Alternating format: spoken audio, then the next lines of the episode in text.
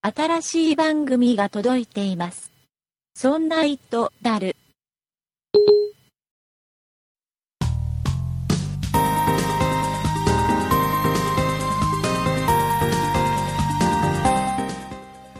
そんな一途である第75回でございます。お送りいたしますのは竹内と、酒井です。よろしくお願いいたします。よろしくお願いしまえす。ー酒井さん、はい。今これ収録している、今現在はですね、はいこれ3連休の真っ只中でございますよ。あ、世の中はそうなんですね。そうですよね。で、はいえっ、と、多分ね、配信されてるタイミングでは、はい。もう3連休終わったかなのタイミング です。そうですか。はい。で、こはのい3連休、酒井さん何してましたえ、私、 うん。仕事してます。あ、仕事、あ、仕事なんだ。はい。え、どっか遊びに行ったりされるんですかいや、竹内さん僕は。はね、はいあの、3連休って言っても、土曜日はもう仕事だったんで、ああ、そうですか、普通うに。 ごくごく普通の2連休。うーん、普通ですうね。ん、で、こっからほら、やっぱり年末になると、はい僕の仕事も、そう、酒井さんの仕事もそうだと思うんだけど、はい。ちょっと忙しくなるじゃない。年末忙しいんですよ。ね、土曜日出勤とかが多くなってくるのよ。ああ、そうですか。そうもうね、嫌な感じ ね。一番休みたいじゃん。だってさ、これからさ、いろいろイベントがあってさ、まあ、でも、しょうがないですよね。しょうがないのかな。仕事ですから。いやーまあしょうがないわな年明け休みますよ。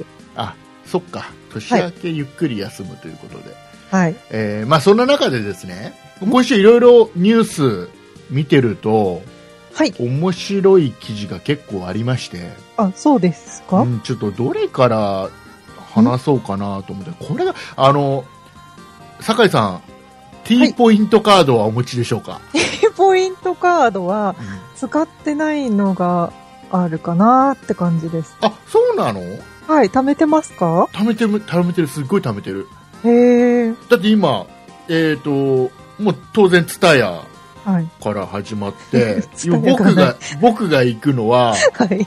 いや、だって、ツタヤのカードでしょ、もともと。ツタヤがない。ツタヤ、あ、ツタヤがないの ね、酒井さん。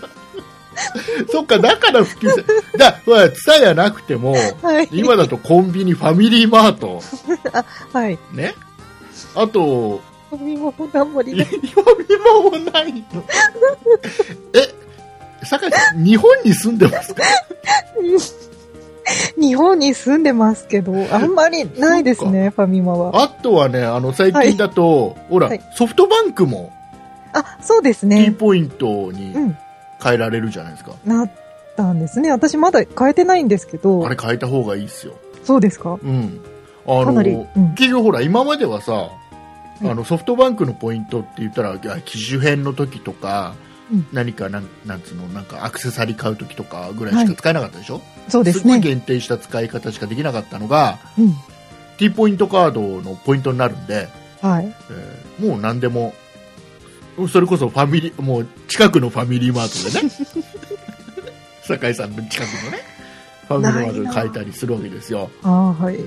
で便利なんだけど、まあいっぱい、もうどこでもほら、最近だと、えーガストとか、ああ、貯めれますねね、確かに。スカイラーク系列の、はいファミリーレストランとか、うん全部使える、結構多いですよ。うん、ガストはある。ね、そんな酒井さんもすごい利用している T ポイントカードなんですが、使ってない な。今ちょっと問題になってるというか世間が騒いでいるはい。のは記事で見ましたあ、見てないですね。何ですか11月1日から、はいこの T ポイントカードに、えー登録されている個人情報を、えー要はいろんなことに、はいもうどんどん提供していくよっていうようなあーニュアンスのニュースが流れてあー、はいはいはいはい。ちょっとこのポイントカード持ってる人たちは、おい、大丈夫か、俺のこのポイントカードに登録されている個人情報は、みたいな、ああ、そうか。ツイッターでなんかそういうツイートしてるの見たけど、そういうことだったんですね。そういうことだったんですよ。であ、ーこれがね、何が問題になってるか、みんななんなんでちょっとおな大丈夫かって思ってるかっていうと、うん。要は普通は、こういう個人情報、要は例えばこの T ポイントカードを使って何か買いましたっていう情報とか、はいえーまあ、本当に本当に個人の情報はあるじゃないですか。うんうんそういうのを普通は同意したらいろんなものに流用していいですよって感じじゃないですか、そうですね。今回は要は使われたくない人は、はい手続きしてくださいなんですよ。ええだかじら、ゃあ、そっか。手続きしないと流れちゃうってことですかそう手続きしないと流れちゃう。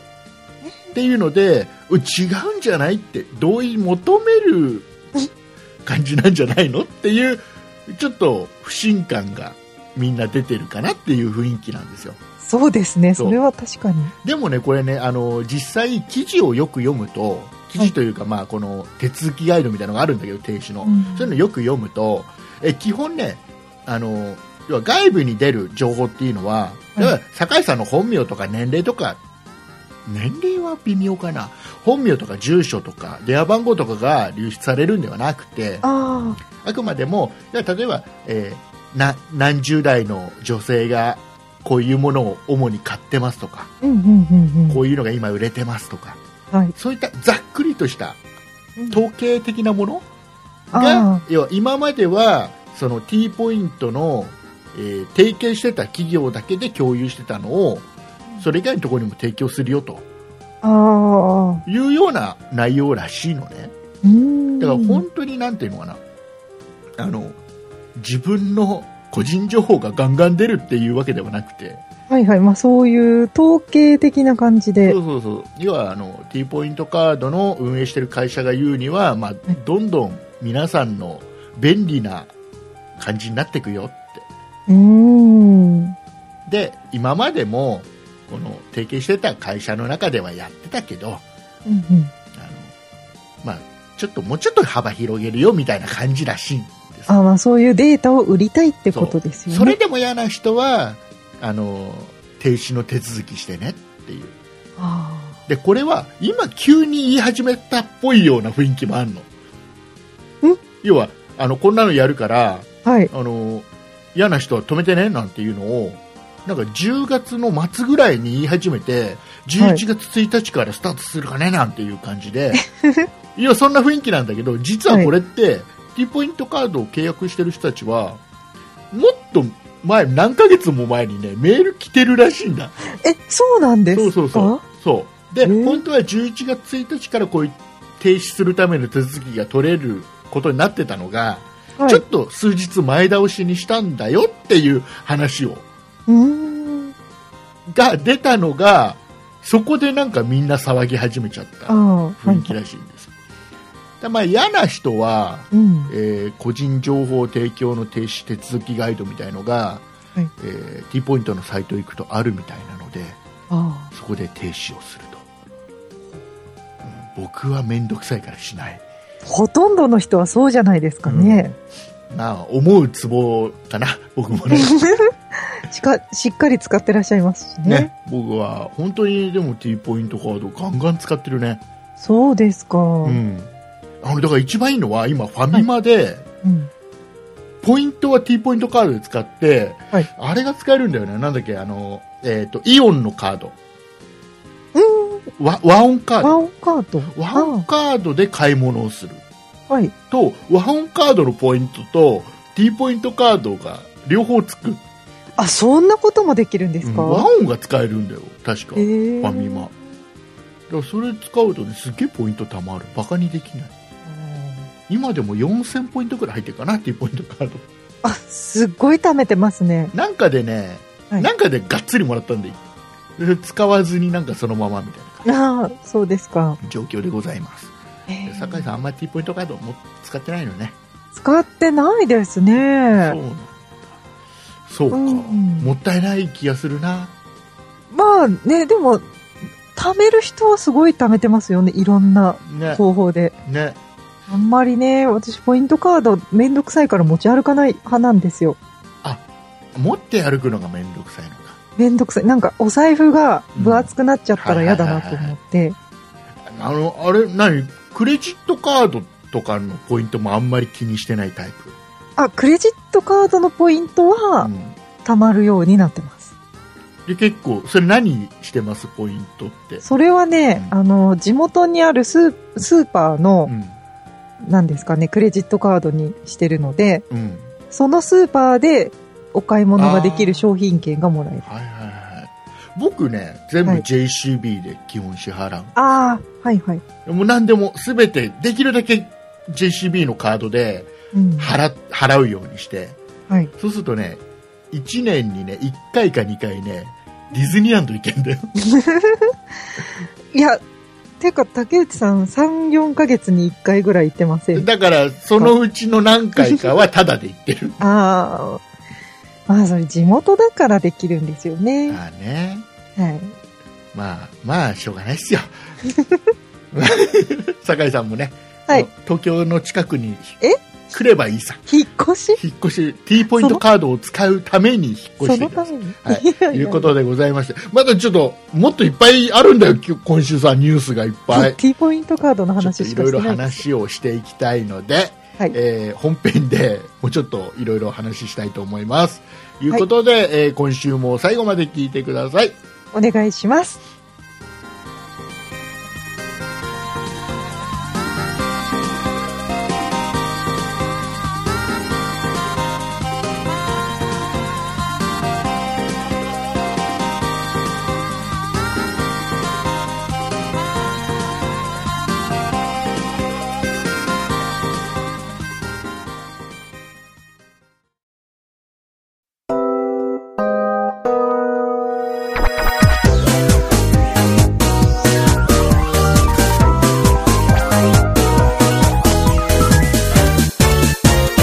そんな糸だる。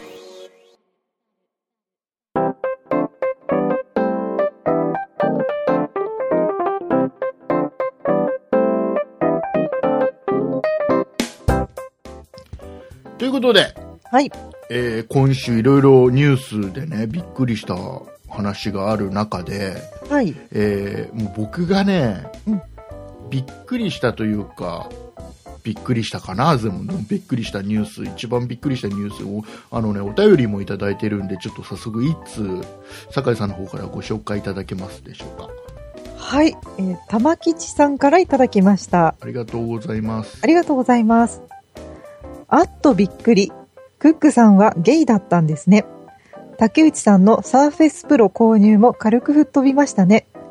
まあ、真面目な話、トップ自らカミングアウトして世間に知らしめた勇気ある行動は、同じ少数派の差別される側の人間にとっては、とても頼もしいことではないでしょうか。自由の国アメリカでも、ゲイは宗教的にもまだまだ受け入れられませんが、ローマカトリック教会のフランシスコ法王は、ビッグバンも進化論も現実のものだと発言したように、いずれは受け入れられると思います。アップルもこれでますます世界の企業の指針となれば、向こう10年は安泰ですね。というメッセージをいただきました。あはい、ありがとうございます。りがとうございます。ということで、はい。まあちょっと、なんかゲ、ゲイっていう言葉が正しいのかどうかわかんないけど、はい。えーと同性愛者という。そうですね、ティム・クックさんが、アップル CEO、ティム・クックさんがはい、同性愛者ということをうん。カミングアウトしたというニュースが、はいえーとまあ、びっくりしたというより、衝撃を受けた。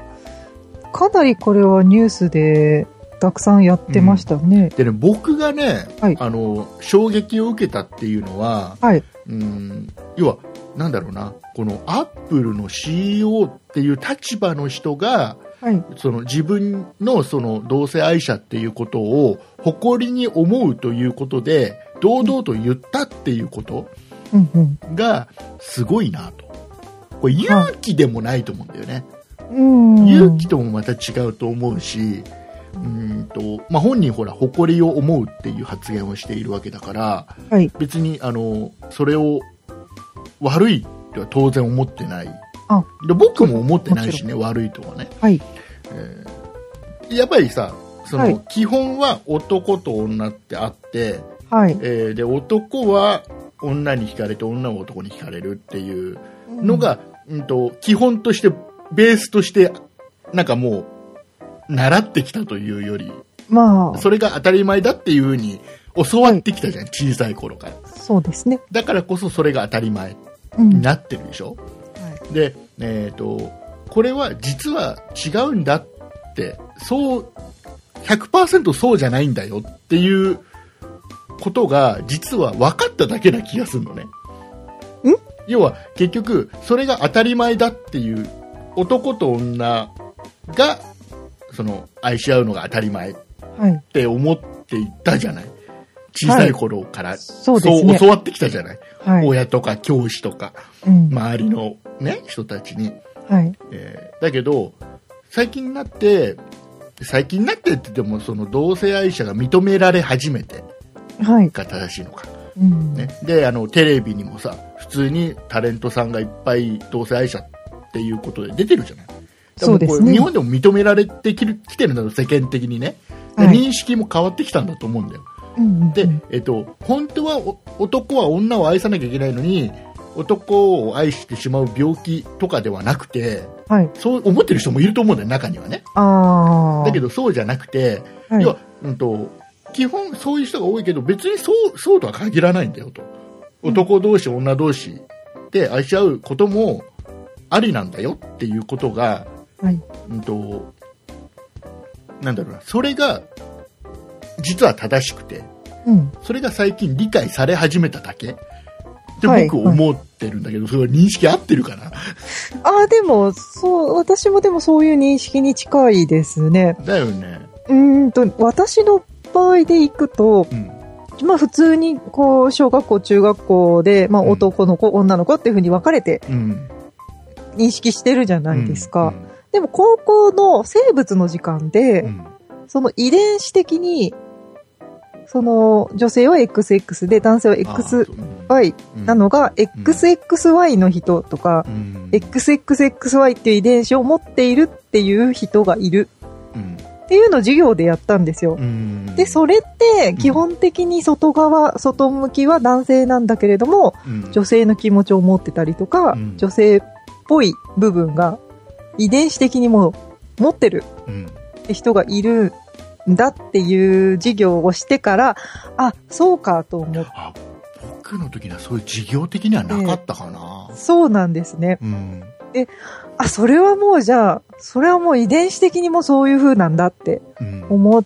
て、そこから、か、かわ、考え方が変わったっていううんか、はいはいはいどう、どうしようもないっていうか、それは男性が男性を好きになるのはしょうがないことだし、うん、当たり前のことなんだなっていう風に認識したんですよ。しょうがないっていうよりは当たり前当たりそれも当前。たり前だし、そうですねう。ん、当然そう男女で愛し合うことも当たり前だし、はいっていうことなんだろうなって思うのねそうですね、と思いました。でえっ、とまあそれはもう僕も実実際そうではい。なんかもうだから結局さ人間ってさその頭脳脳の中とかはい。ね、気持ちのハートの部分とかってそんな単純じゃねえってことだよ要はねそうですね。もっと複雑な。複雑なんだよねそ結局ねうんで僕はねやっぱりね、はいこのアップルの CEO っていう立場はいだと要は結局さこれをさなんだろう世界の全ての人が理解してくれるわけじゃないじゃんあもちろん宗教的な。部分もある当然あるしはい。要は結局認識がまだないようなうん。ところもあるじゃん日本だってまだまだじゃんだそいうでぶす浸透してそれが、まあ、別におかしなことじゃないんだよっていうのが分かってもでもまだまだじゃん、まなあ、のにまだまだだと思います。なのにこれって結局カミングアウトすることでアップルの業績が、まあ、場合によってはうん。もしくは自分の立場がい場合によっては危うくなるっていう可能性はゼロではないじああ、まあ、もしかしたら国によっては、ゃん、うん、とか、地域によってはそう、そうそうそうそうそれはあるかもしれなないのでに、すね。えー要は、なんだろうな、本人としてはね、うん誇りを持って、それはカミングアウトしたんだってことでいいと思うんだけど、はい。アップルとしては、どうだったのかなって思うのね。うんだから企業として考えた。だかああ、はらビジネスとして考えたとき。い。はい。だからそなんそこをきちんと乗り越えて、そこも踏まえて当然考えた上でのカミングアウトだと思ったから、はい。あ、ちょっとすげえなって思った。うーん。確かに、まあ、リスクも伴うのかな。うん、なんかほら変な話さはい。その辺のさほら芸能人でもカミングアウト急にする人がいるじゃん、あはい、はい。その人そういうのとちょっと違う衝撃があったというか、あね、あ、そうですね。うんアップルのっていそううそうそうそうそうですね。まあ、当然否定とかは一切しないですし、はもうい。これはなんだろうな別におかしな話ではない、うん。うん、むしろ別にカミングアウトしなくていいんじゃねぐらいのレベルだと思うんだけどね、ああ、まあ、そうですね。うん、まだカミングアウトしなきゃいけないっていうことがまだまだなのかなとも思うしねあ難しいとこだよねなんかね、 えーいうことでまあでもあ一応アップル絡みの話なんで、ねあ、一応あ、確かに。触れて、えーおきそうですね。はいうん。えー、いうことで、まあ、ちょっと次の話題いっちゃっていいですかね。はい、はい、はい。えっとねどうぞ。どうぞはいちょ。っと今週いろいろニュースある中で、はい俺今、音声通話定額がドコモ、キャリアやり始めて、はい。えードコモがうんなんかこの定額制を導入して、はい。だいぶ業績が下がったと。そうですか。っていうニュースがあったのね。はい。で、それに対して KDDI、はい。えー au は要は要するに別に特に同じようなプラン出しても、うん特に影響はなかったとええいうことらしいんですよあら。で今現在、えードコモがその業績的には第3位まで落ちちゃったええということらしいんですよあらあら。でこれってはい。分かってたことだと思うの ねっていうのがさはい。あの、まあ、au うん。ソフトバンクに比べてドコモのユーザーってはい。仕事で使ってる人が圧倒的に多いと思うのねああ、確かに会社で持たされるのってドコモってイメージですね。そうそうするとはい。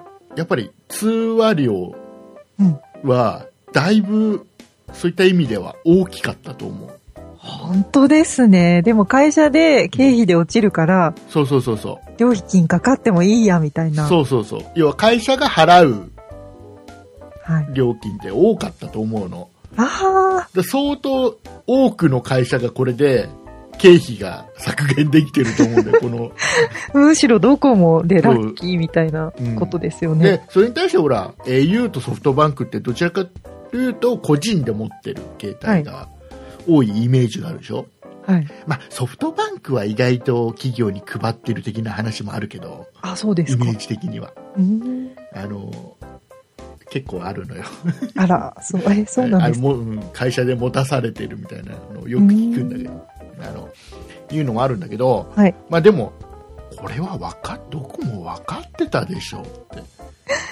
あ確かに。ね、へーなのに、まあ、踏み切ったドコモは偉い、はい一ユーザーとしてはありがとうなんだけどね、そうですドね。コモが踏み切ったから、はい。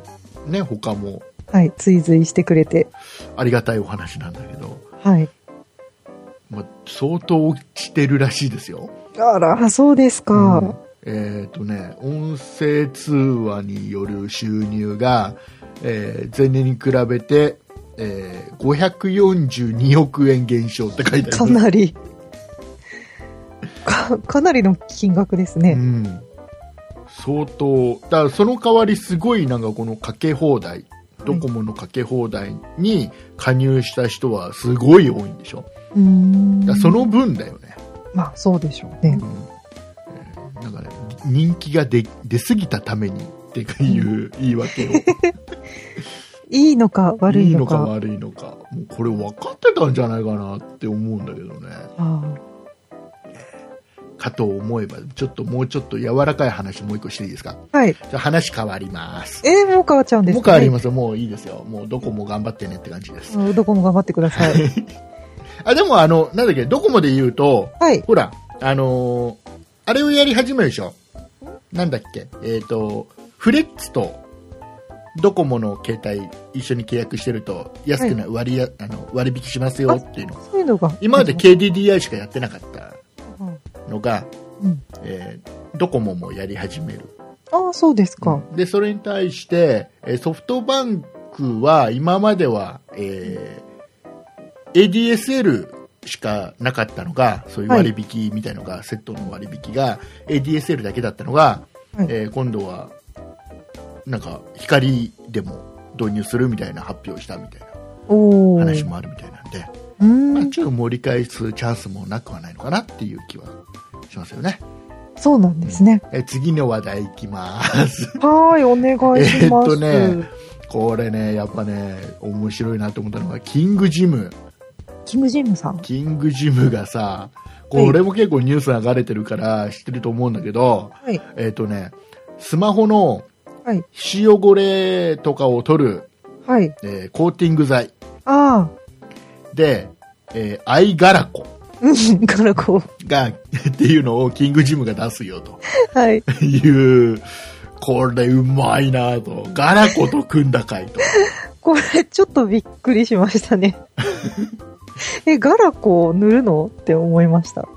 ガラコを塗るんじゃなくてもう単純に、はい。多分ね、これ見てると、はい。えー要は指紋がつきにくくなったり、はい。えー塩コレが取りやすくなるようなコーティング剤なんで、はい。えーあのーほら僕らがさ前から紹介してたはい。これ今手元にあるけど、えーフッ素あ、フッ素ってコいーうト。うん、いうのを紹介してたじゃないですか前から、はい。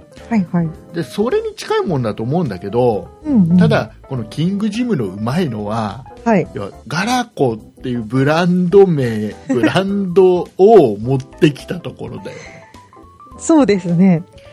なんか効きそうだもんねあこれはかなり効きそうっていうか、水を弾きそうなね感じがします。でキングジムってね、はいここもう何年も前からもうこういうのうまくてはあのちょっと前にはアイコロコロっていうのを、あ。ああ。ありましたね。そう液晶のやっぱり塩汚れとかを取るコロコロですよ、はい。絨毯とかやるコロコロのメーカーと組んで、うんアイコロコロっていう液晶用のコロコロを出したりあしてたりもしたでしょあはい、ありましたね。であとちょっと前に面白いなと思ったのはあのあの電子耳栓みたいなやつ知ってますえ、知らないです。何ですかそれ。耳栓耳栓というかイヤホンがついててはい。であの、まあ、先っぽになんかちっちゃい機械がついてるんだけどはい。要は外部の音うん。を、えー、と書き消すデジタルデでジ。タルで書き消すほえ。ようなのがねはい。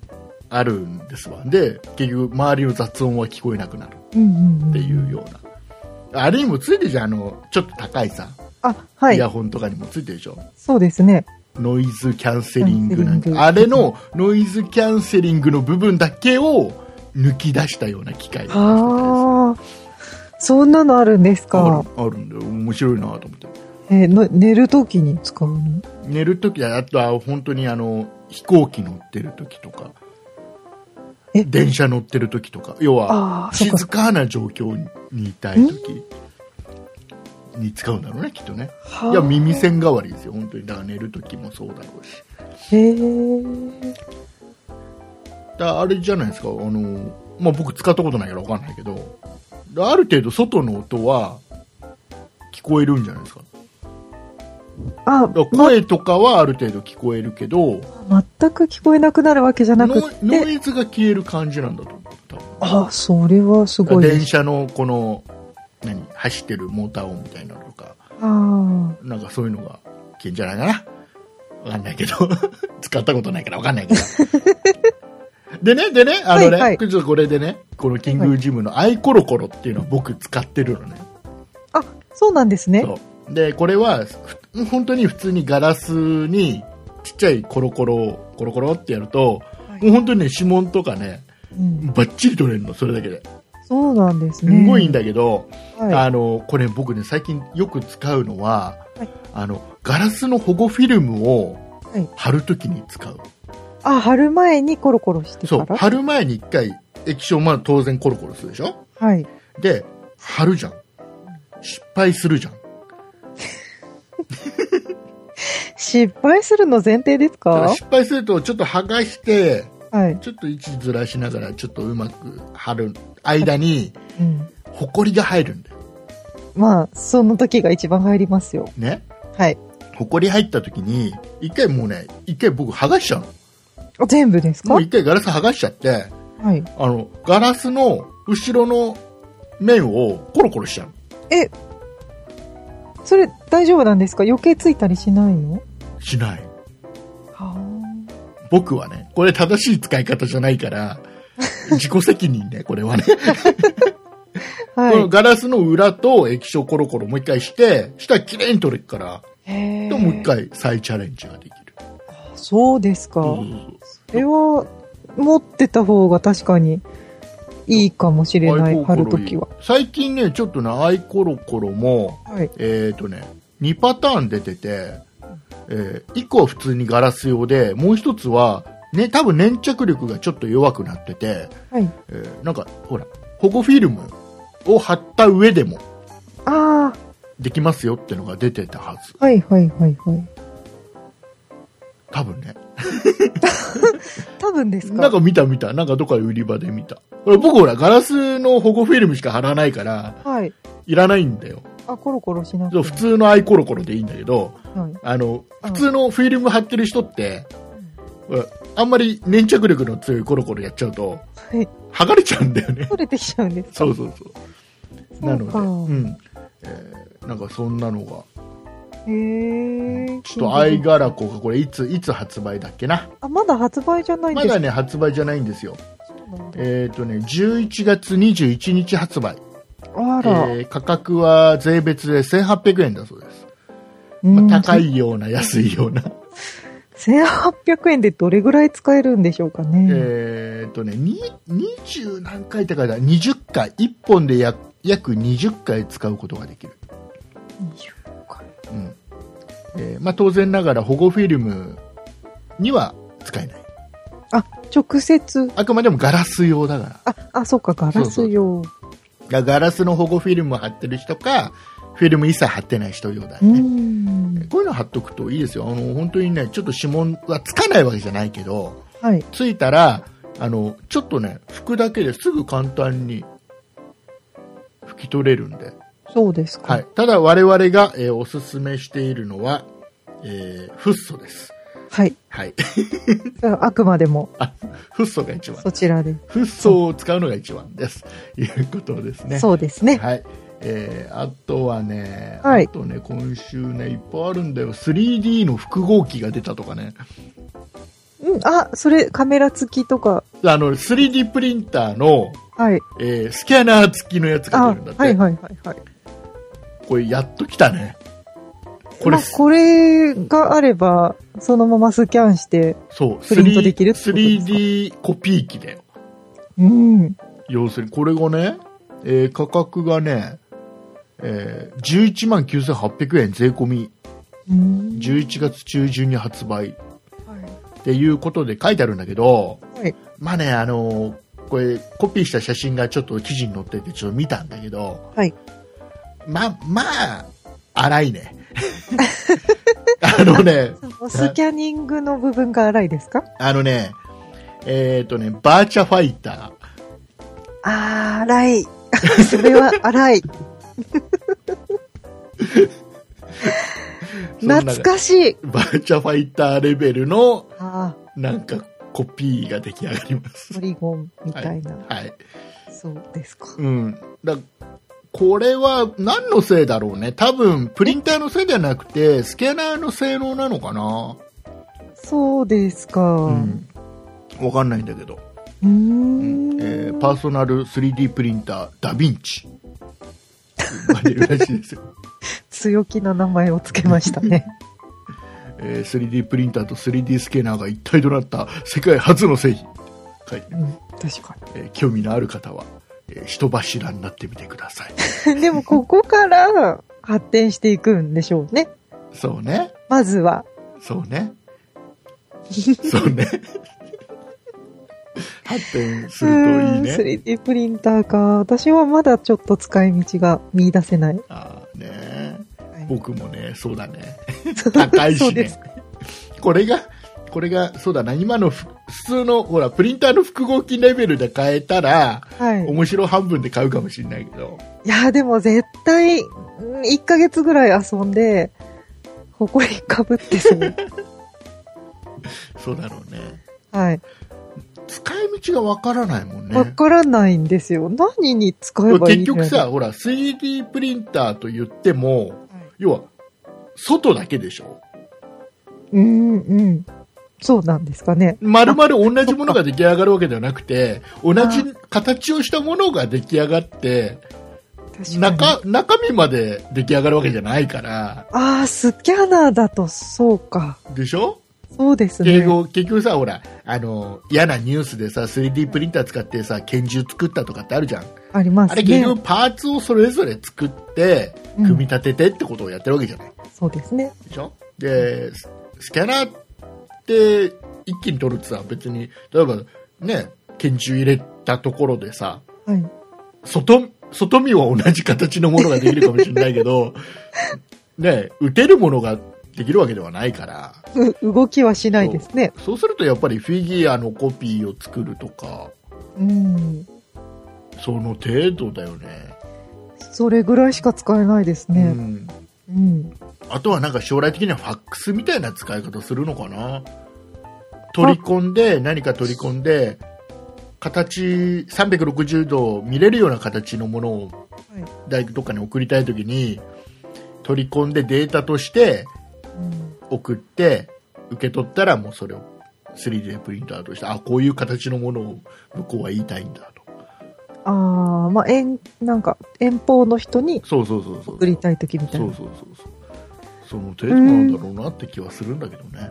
なんか素材がん、今んとこ、あの、プラスチックうん。じゃないですか。うん。いろいろあるみたいだけどいね。ろいろあるんですかうね。ん。うん、まだ微妙ですね。まだ微妙だね。まだまだだね。えーただ、ただ誰か買って、ちょ使ってほしいな。 これ11枚いくらだから、ちょっとね、お金持ちの人だったら買えちゃうと思うんだ。そうですね。み、うん見てみたい。ね、見てみたいよね。すねと、いうことで、 えーまあちょっとまだね、もうちょっと話したいことがあったんだ。えー、えーでも時間がもうあんまないな。えーどうしようかな、えーソフトバンクのね、ペッパー君の売り方は失敗だったって思うって書いたんだけどさ、僕はメモ何にの話をした失敗でしたかねいや、なんかね、知らないけど。違う、はいほ。ら、あのーほら、ペッパーくんを、あれって、売るよって発表しちゃったじゃん。はい。売るよ。売るよって、一般に販売するよってはい。発表してから、例えば店頭にす、ね、店員として置いたりしてるわけじうゃんん。うん。あ、逆だった気がすんだよね。要は、ロボット作りました。で、このロボットはもうソフトバンクの店員として働かせますっていうのをまず発表して、で、みんながすげえなーって、うんうんすげえ技術だなーって思わせといて、なんか、もうすすごいものっていうのをすごい煽っといたところで、えーじゃあ一般に売りますと。価格もこんな安いですって売り方すした方が、あなんか飛びついた気がするんだよね。あ、そうか、そうですね。でも、なんか、うんうん。なんかさ、もう、もう、売ります。こんな安いものを売ります。で、この、安く作ったこの、このロボットを店頭に置きますだから、なんか、うーん、普通に買えるようなものが、なんか店員のふりしてるって感じの。ああ、そうか、そのイメージに値段なっがちゃった出ちゃってるから、そうそうそうそう。あこういう、これぐらいのロボットなのかなっていうことですかいねや。こんなにすごい会話ができて、うん動きもこんだけ滑らかで、したらもう、一体何百万、下手したら何千万かなとかっていうはい。ところを煽っといて、一般売りをしますって。したらすげえ安く思えた気がするっていうのをね、なんか今週思ったらしいよ、僕。 残念。ああ、そうですなんか。かメモってある、そうメやっモってあるんですね。はいて いうこペとッで。パーくん、ペッパーくんね。でもなんかペッパーくん会話が成立しなかった。ああ、言ったんでしたっけ、そう、私ね、ソフト、あ、名古屋のね、栄にあるソフトバンクショップで、ペッパーくんとちょっと喋ったんですけど、うんうん向こうが一方的に喋ってくる感じで、ああんまり。りなんかね、だから会話が成立しませんでまあ、した多よ。分あれなんでしょうね、一般売りをするよと、でそのアプリケーションも自由に作れるよっていうことで先に発表して、はい。発売までの間を空けて、いろんなソフトの開発とか、あといろんなところで喋らしてデータを蓄積してってことをやりたかったんだろうね。ああ、そうか。じゃあ、はいうんお試しで。そうそう。だからもう、データと多分これ発売するときには、酒井さんが体験したときよりも、頭は良くなってんじゃないかな。良くなってるといいな。 うんうん。なんか、下ネタっぽいこととか言ってた。 なんだろうな、なんか下ネタっぽい。なんかね、なんか、なんかそっち方面の話しなきゃいけないのみたいな。よくわからないんですけ ど、なんかね、困るようなことを言ってきた。あーでもあれなんだよ。なんか、あの、なんだよなんか、ギャグとかあ、はいはい。言うじゃん、そう。ペッパーくんって。そういうで感じ。それってあの、吉本興業の若手のお笑いの人が作ってんだよね。え、そうなんですうか、ん。なんか、いるらしいよ。え、そういう、なんだろう、ネタを書いて、そうそうそうそう。人がそうそうそう。ああ、だからなのか、なんでそういう路線に行くんだろう、このロボットはと思ったんですようね。ん、だからそれで今はだから結局ソフトバンクがお膳立てしたところが主に作っていったりするんだろうけど、はい。まあ、どんどんデータが、ね、蓄積されればされるほど頭は良くなってくんだろうかうん、だといいな。ら、ね、どこからが人工知能と呼んでいいのかが分かんないですからね。そうです ねねいうことでございまして、えーはいお時間となりました、はい、はい。えーではエンディングに行きたいと思います。はーい。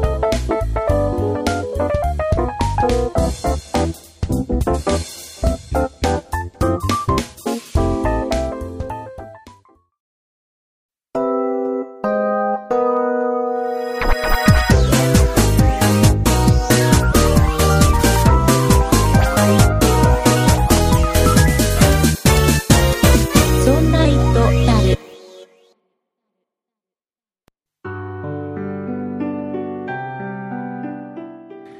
エンディングでございます。はお疲ーれい。様でございました。お疲れ様でしたえ。ーあと僕メモにね、なぜかね、そんなイットダルのメモにね、もう一個書いてあって、はいえー矢口まりがミヤネ屋で復帰は失敗だったと思うって書いてあるんです よそれ、そんな人だるそんっなて人、そんなイットダルで喋られる内容じゃないんだけどね。そんなことないっしょ、みたいな感 じねあもう一つの番組かもしれないね。ですね。違う、なんかさ、はいやっぱ違うよね。結構さ、ほら、あの、お笑いの人たちもさ、はい言ってるじゃん、矢口まりさんが、ミヤネ屋で、あの感じはダメだった、後がやりづらいみたいな、あバラエティあーでいじりにくいっていう、はあはあ。言ってるじゃん、いろいろさ。うん。でなんか記事は見ましたけそうそうどで。僕もね、あれはね、はい見たけど、はい。あれ、結局さ、これ一番みんなが知りたいさ、旦那さんが帰ってきた時に、はい。現場を目撃されたと。鉢合わせちゃっそうた。寝室でって言って、はいクローゼットがうんぬんっていう、あそこを知りたいわけじゃん、世間もみんな。まあ、そうでしょうねだけどあれ、ミヤネ屋の中で、はい要は、もうこっから先は喋りませんって線引きをしちゃったじゃん。うん、そうなんですでねこ。こはいじらないでねっていう線引きしちゃったから、うんうんもうそれ以上他の番組でもいじれないじゃん。そこをついじれないわけじゃん。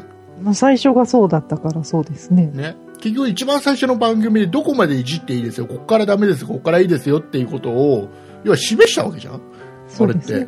でそれがミヤネ屋でやったあれじゃんうん。で視聴率もあんまり良くなかったみたいだけど実際あ、そう そうえ、そうなんでだすかからねね。なんかねちょっと調子のいい時の視聴率ぐらいだったらしいよえー注目してたんじゃない10%ぐらいみたいだよ、あ、まうん、だからねなんかねは俺で結局あじゃあそこ喋らねえんだったらいいやになっちゃいそうな気がしてさ なんか失敗だったような気がするんだよねあれねい。でも喋ったら喋ったでそれで終わりですよ。